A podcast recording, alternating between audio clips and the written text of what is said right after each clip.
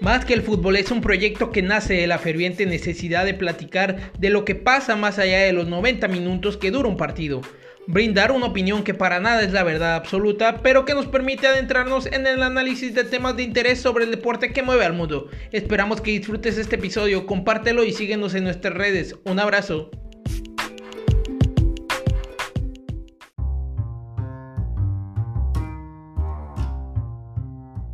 Bienvenidos a su podcast Más que el Fútbol. Yo soy Alberto Aguilar y me encuentro acompañado de Luis Rodríguez. ¿Qué tal, Luis? ¿Cómo estás?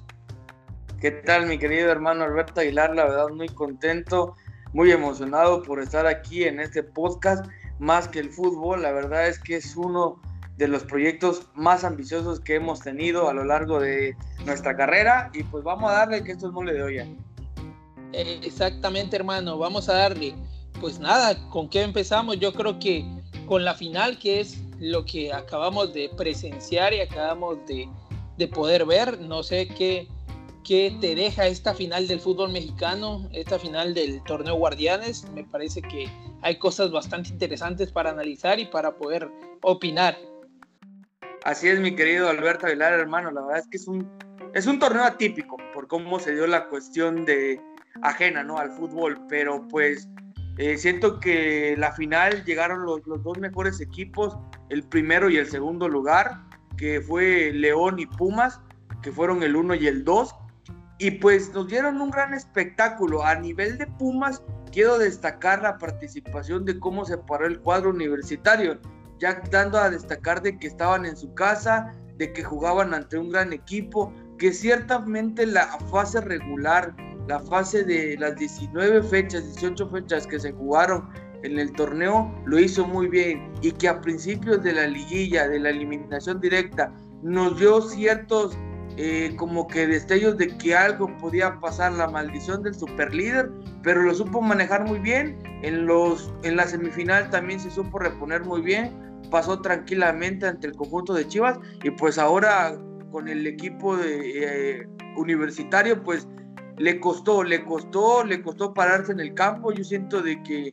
le falta un delantero matón, le falta un Boselli para definir, con todo respeto para Emanuel El Puma Gigliotti y para lo que es Jesús Godínez, y el otro delantero que acaba de estar, que es Nick Killer, pues le falta mucho pon, y que gracias a un buen disparo de larga distancia, lo que es del Chapito Montes, que da un gran servicio para que el defensa lateral llegue y centre, y pues obviamente el Puma Gigliotti la empuje. Y pues quiero recalcar también el buen trabajo que hizo el cuadro universitario, los dos referentes que tienen, tanto como Carlos González y Dineno, fueron complementarios y hicieron un muy buen partido. La típica era la duda, el única que tenía tal vez el director técnico Lilini, era de quién ponía en la portería, sino a Alfredo Talavera o al chavo que se acaba de consolidar, Julio Rodríguez, que la está haciendo muy bien, que en las dos eliminatorias que tuvo él consecuente, pues dio mucho de qué hablar. Y no sé, tú dame tu opinión, tu punto de vista, hermano. Sí, de hecho sí, va muy acorde a lo que tú mencionas. La verdad es que el día de hoy se tenían muchas dudas en cuestión de cómo iba a pararse Pumas y qué tal se iba a ver León. Hay que recordar que, como bien tú mencionaste, ambos llegan los dos mejores a esta final. Ambos fueron los mejores en el torneo regular. Entonces, por ahí se hablaba de que se pensaba que la final iba a ser León Cruz Azul. Ya vimos que no, sabemos lo que pasó. Pero me parece que el día de hoy vimos una final bastante pareja. Quizá Pumas se sintió un poquito más cómodo dentro del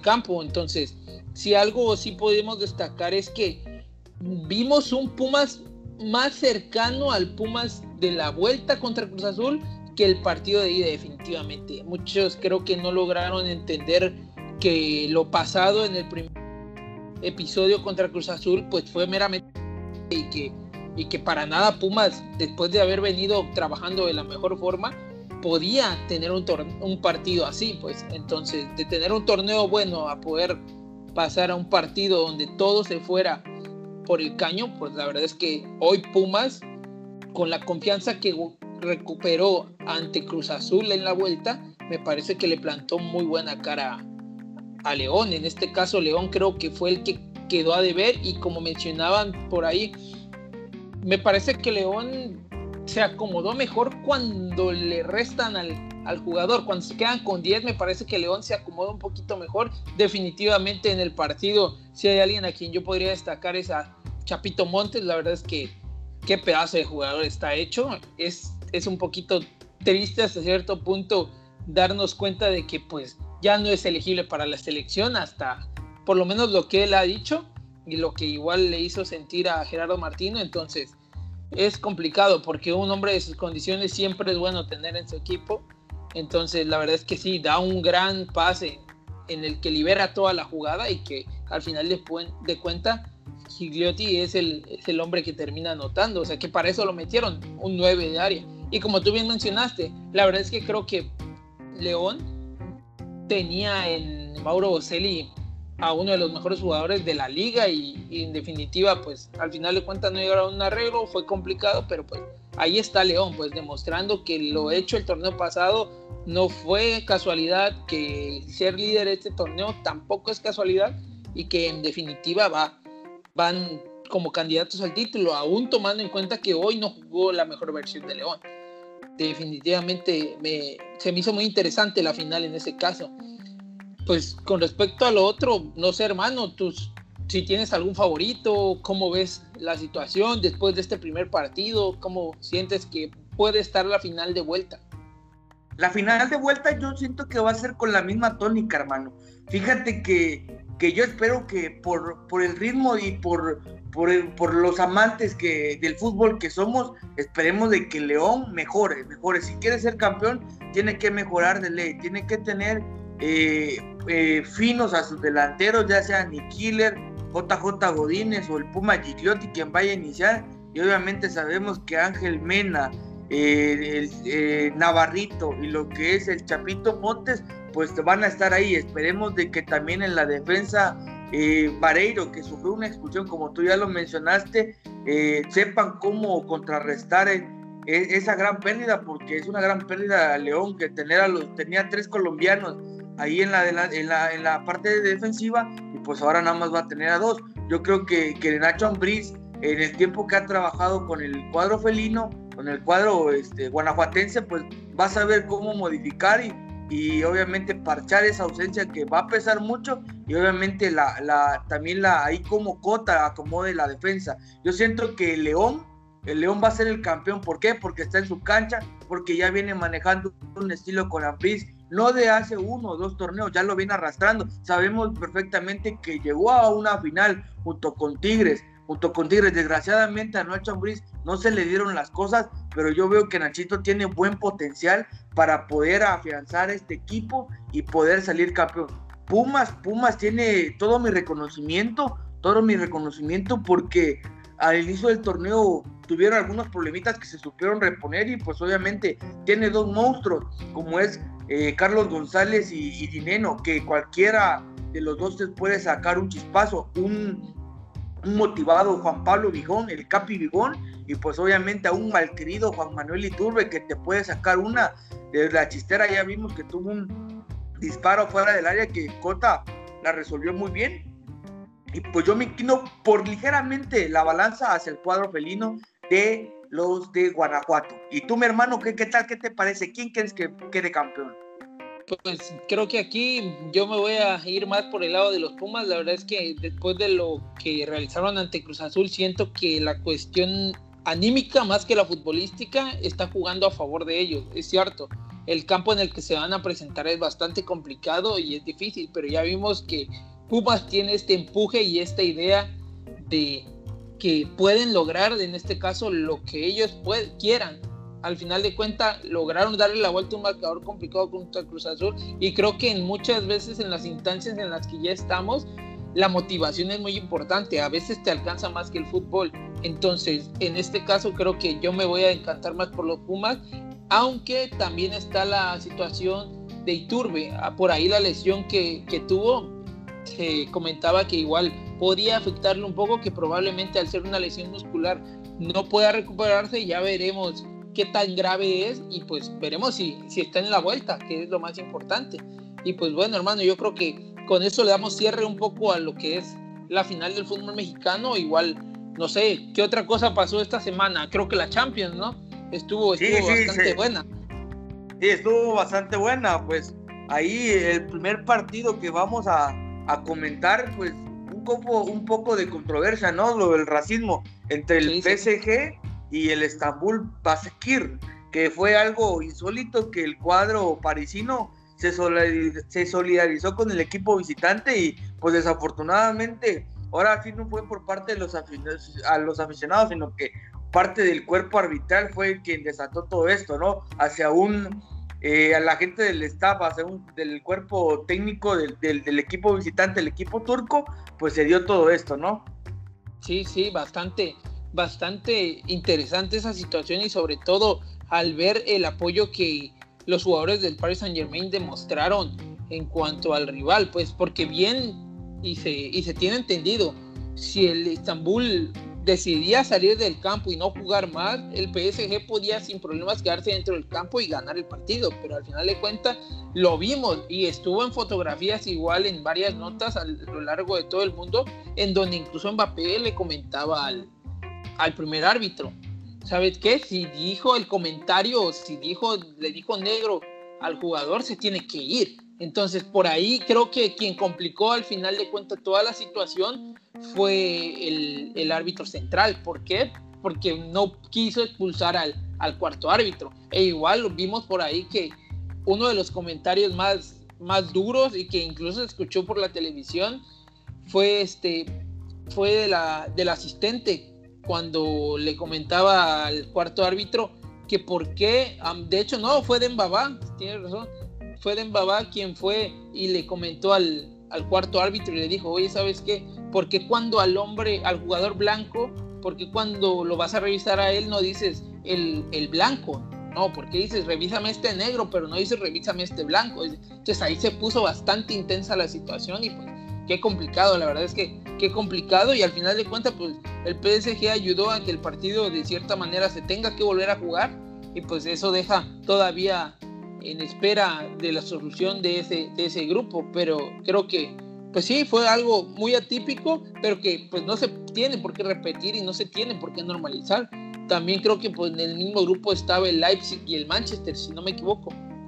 Sí, estaba el Manchester y el Leipzig, que la verdad es que todo el mundo pensaba que los dos primeros de ese grupo que iban a pasar la siguiente ronda iban a ser el PSG y el United, ¿no? Los Diablos Rojos, que desafortunadamente en los últimos años pues no han dado mucho de qué hablar, han tenido torneos flojos tanto en la Barclays Premier League, en la Premier League, como en la Champions. La verdad es que nunca se habían ausentado de esta contienda continental, pero pues ahora que pueden acceder a ella, pues quedan eliminados, ¿no? Contra un Leipzig sorprendente que está jugando un fútbol agradable, vistoso también. Desde el torneo pasado lo había demostrado en la Bundesliga y en la Champions pasada, que podía dar la sorpresa, que desafortunadamente fue eliminado a manos del PSG, pero pues ahora el Leipzig dio la campanada y el PSG y el Leipzig están en la siguiente ronda. Un Manchester United que se pensaba que con la llegada del matador Edison Cavani pues iba a repuntalar esta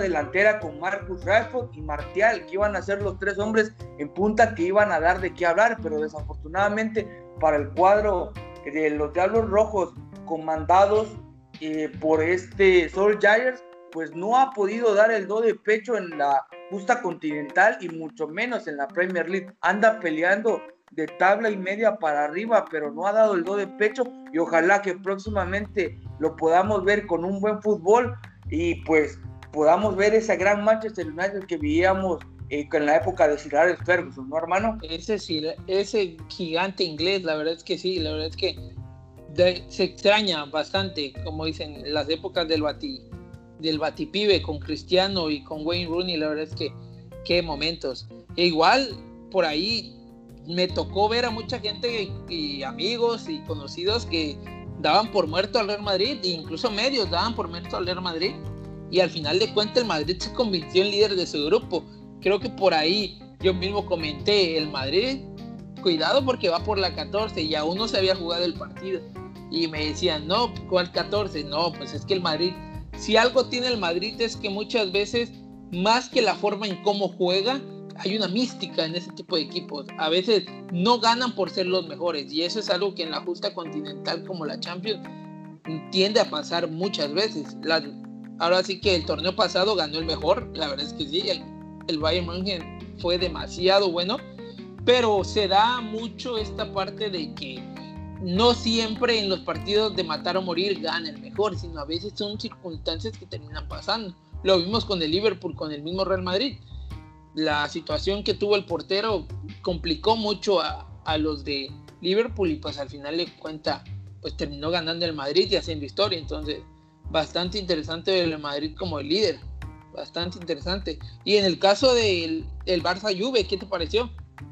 El caso del Barça-Juve, pues obviamente todos moríamos por ese encuentro, añorábamos ese último, que podía ser el último encuentro entre Messi y Cristiano Ronaldo. La verdad, un partido donde pues los dirigidos por la vieja señora, lo que es el comandante Cristiano Ronaldo y sus secuaces, pues se llevaron los 3 puntos, un Cristiano Ronaldo demostrando su nivel, y pues Messi, como siempre, dando mucho que hablar, recibiendo críticas estas últimas semanas de que si se va al plantel, de cómo está, andan jugando demasiado mal. En la liga me parece que van en 7.º lugar, esperemos de que se repongan y enderezcan el camino, porque la verdad es que esto yo pienso, y no quiero ser ave de mal agüero, pero se viene el próximo Milan de la Liga Española.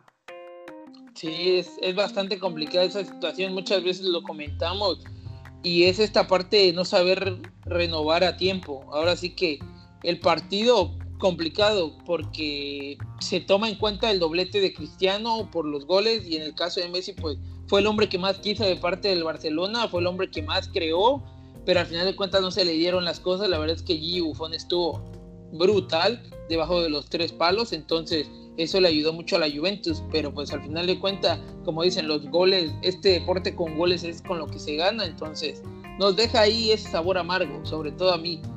Pero pues bueno, ¿qué podemos hablar del campeón? El campeón, el vigente campeón. ¿Tú crees que pueda volver a ser campeón el Bayern Múnich? Tiene con qué, tiene material, tiene para hacer ese doblete de Champions League.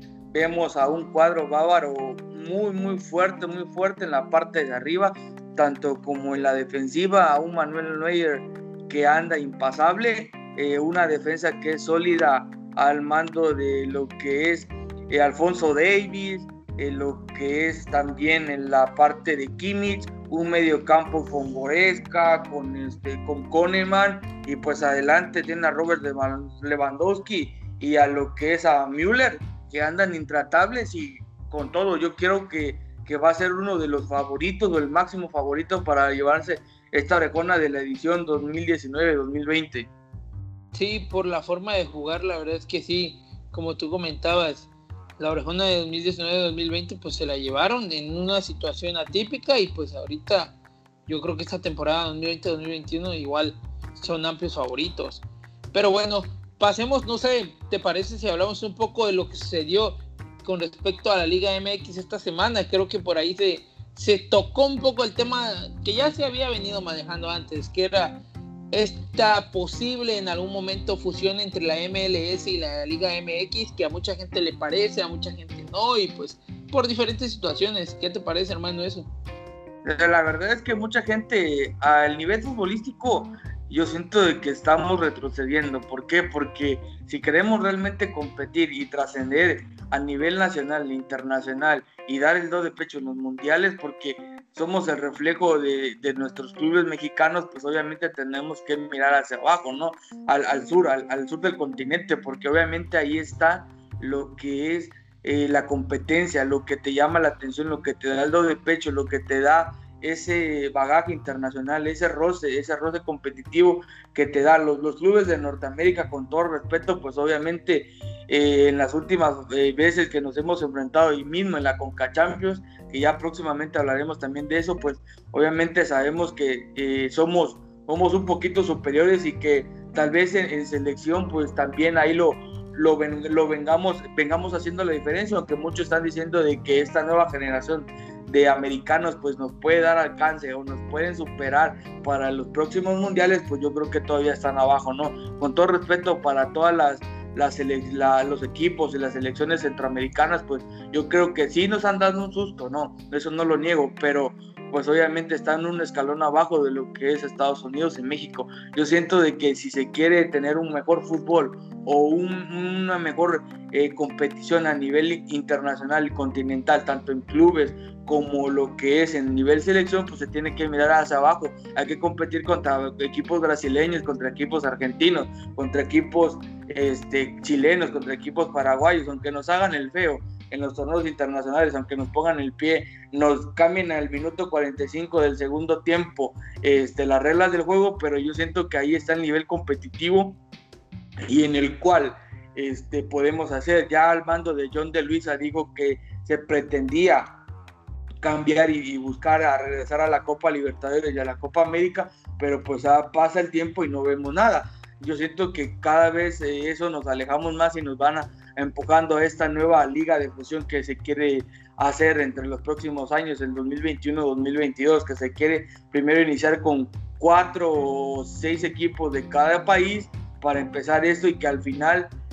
se junten todos y hacer un torneo unificado entre los dos países y obviamente el torneo casero que quede, pero sabemos que los equipos americanos pues no tienen mucho nivel. ¿Cómo tú vas a ver un partido entre el Puebla, con todo respeto, contra el Austin, el nuevo equipo que va a salir en esta nueva temporada de la MLS? Pues no, nadie lo va a querer ver. O un Cholos de Tijuana contra el New York Red Bull, con todo respeto. O sea, la verdad es que queremos competiciones a nivel mundial y esperemos que con el nuevo nombramiento de este presidente, que es Mikel Arriola, pues puedan hacerse grandes cosas, aunque se venía promoviendo muchas cosas también. Sí, en ese caso, como dices tú, quizá en lo futbolístico queda la duda de... Es el comentario que la gran mayoría de personas hacen. Vamos a disminuir, es un paso atrás. Igual...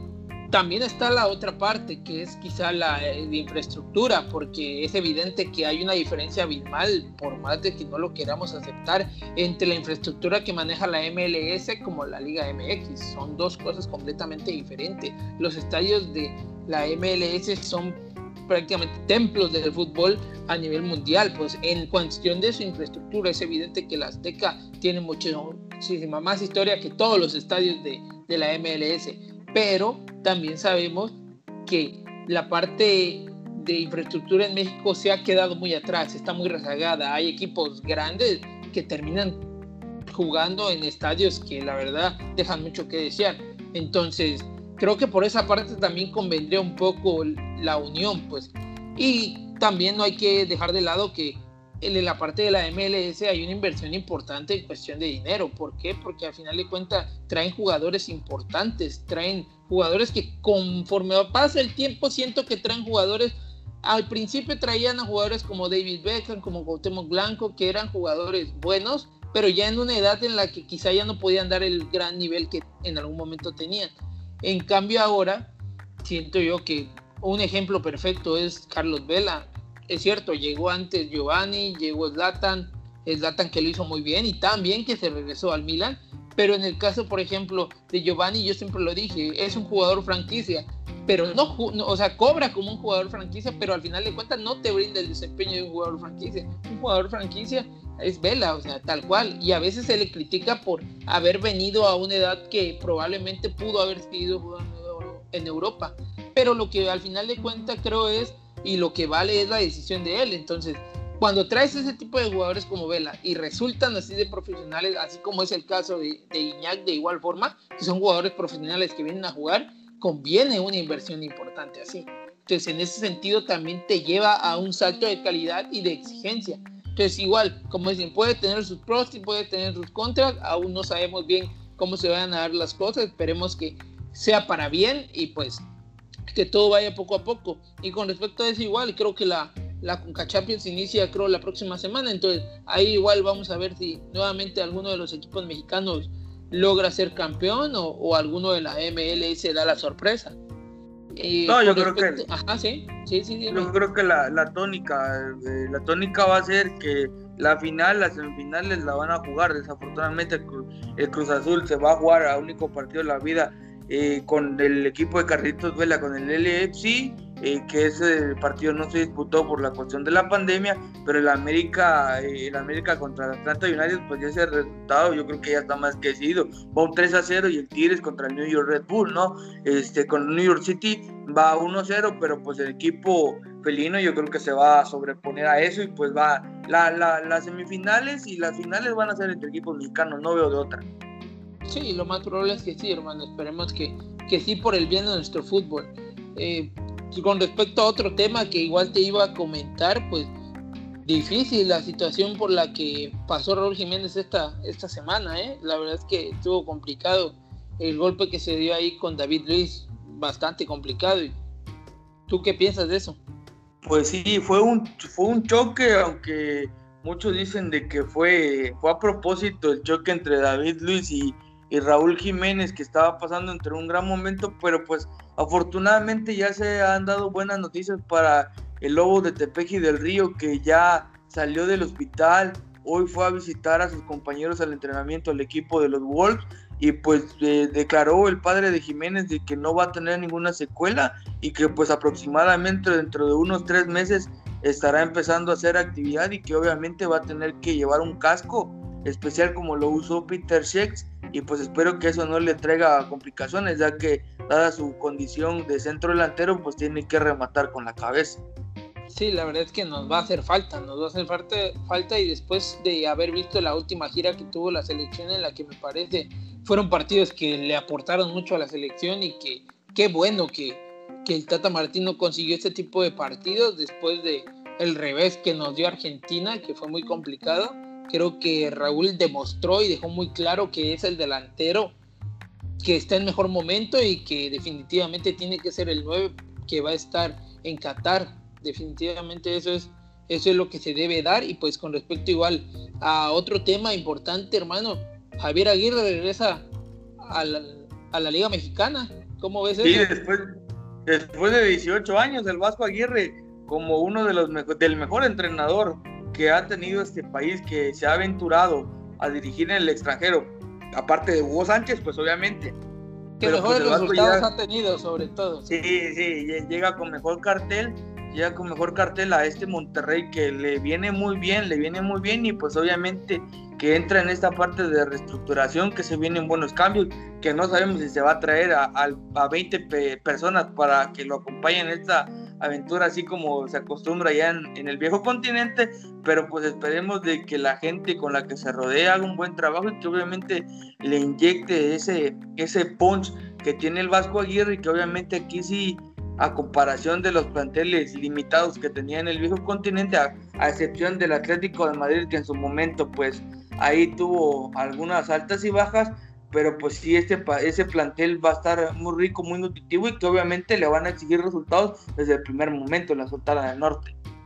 Sí, porque no se lo perdonaron a Mohamed, después de haber sido campeón, no se lo perdonaron por más. Sí, hermano, creo que en ese sentido está muy claro, traen al Vasco para dar resultados, no hay de otra, por eso le van a pagar los millones que le van a pagar, y pues si no da resultados, yo creo que en poco tiempo va para afuera. Aquí en México sabemos que es muy corta la brecha para poder despedir a un técnico, y a veces eso igual creo que nos afecta incluso a la selección, que esperemos que, hablando de la selección sobre todo, esperemos que el Tata Martino tenga, por lo menos yo espero que tenga otro periodo más. Estoy muy convencido de que con las exigencias que él ha pedido y que él ha tenido con la selección, creo que tiene todo el sentido que se le pueda dar 4 años más después del Mundial de Qatar. Y con respecto a eso, creo que por ahí tuvo un comentario que a muchos les hace ruido. Creo que habló sobre el Chicharito, con respecto a que le preguntaron de por qué no convocaba al Chicharo, y él dijo que el hecho de ser ahora sí que el goleador histórico de la selección no te da el papel, o no te da, como dicen, el sustento para ser goleador, o más bien el delantero todo el tiempo, el delantero titular, o ser el delantero que estén llamando a cada rato para la selección, tomando en cuenta sobre todo que Raúl está en su mejor momento, jugando en la mejor liga del mundo para mí, y que pues solo por ser el mejor anotador de la selección se tenga que estar llamando nada más porque sí. Ya quieren que sea el segundo Giovanni, que nada más porque se ve bonito con la 10, ah bueno, vamos a llamarlo. Pero ¿qué te parece eso que dijo el Tata Martino? La verdad es que tiene toda la razón el Tata Martino. La verdad es que siempre en los procesos anteriores de técnicos, siempre el director técnico de la selección le gana a llevar a uno o dos jugadores. Recordemos que en el Mundial del 94 llevó al Cadáver Valdés, en el 2002 Javier Aguirre se llevó a Gabriel Caballero, en el 2006 se llevó al Chiqui García, que era el único mediocampista izquierdo con cambio de perfil, en el 2010 se llevó al Guille Franco, en el 2000 igual al Bofo Bautista, y en el 2014 pues se llevó, pues ¿a quién se llevó? Pues se podría decir que fue más completa, pues no, esa selección, fue más completa esa selección. Fue más completa la del 2014, pero la del 2018, pues yo creo que igual faltaron algunos. No se llevó a Rodolfo Pizarro, que también pasaba por un gran momento, pero pues siempre y cuando uno o dos jugadores de la selección le gana el corazón al dirigente de la selección mexicana, y pues esta vez el Tata Martino lo deja muy en claro que él no va a llevar a nadie que no esté en un buen momento y que no aproveche el tiempo que se le da en la selección, ¿no? Sí, porque al final de cuentas, si tú te llevas a alguien que no te brinde lo que necesitas, el que está echando la soga al cuello es el mismo técnico como tal. O sea, tú solito te estás ahora sí que ahorcando, porque pues al final de cuentas necesitas jugadores que estén en el momento, jugadores como el Chucky, jugadores como el Tecatito, que cuando los metas te funcionen, e incluso el mismo Pollo. O sea, Antuna, la verdad es que cuando ha tenido la oportunidad ha marcado diferencia, entonces eso creo que lo deja muy claro el Tata. Y pues con respecto a eso creo que pues es todo lo que teníamos que comentar, hermano. No sé si tú quieras agregar algo más. No, la verdad es que todos los puntos los abarcamos muy bien, todo lo que se platicó en esta semana, todo lo que las notas que dieron de qué hablar, y pues me parece una plática muy amena, muy buena, y esperemos que a la audiencia, a los suscriptores les guste y pues se suscriban a este canal, a este podcast, y pues nos sigan, ¿no? Porque vamos con más contenidos, con más temas, con actualizaciones, nos podrán ver con nuevos clips entre semana, y pues el video, el podcast original que saldrá cada semana. Los esperamos a que nos escuchen, nos sintonicen, y pues que no se pierdan cada uno de ellos, ¿no? Es correcto, hermano, así estaremos aquí, pues dando nuestro punto de vista de cada uno de los temas más relevantes, intentando llevarles a ustedes un poco de información también, pero sobre todo dar de qué hablar para que más personas puedan interactuar con nosotros también. Pues nada, no me queda nada más que decir que muchísimas gracias a ti, amigo Luis, y pues nada, nos vemos para la próxima. Esperamos que hayan disfrutado de este capítulo de Más que el Fútbol, y pues nos escuchamos en el siguiente capítulo. Un abrazo a todos. Abrazos a todos, hasta luego. Y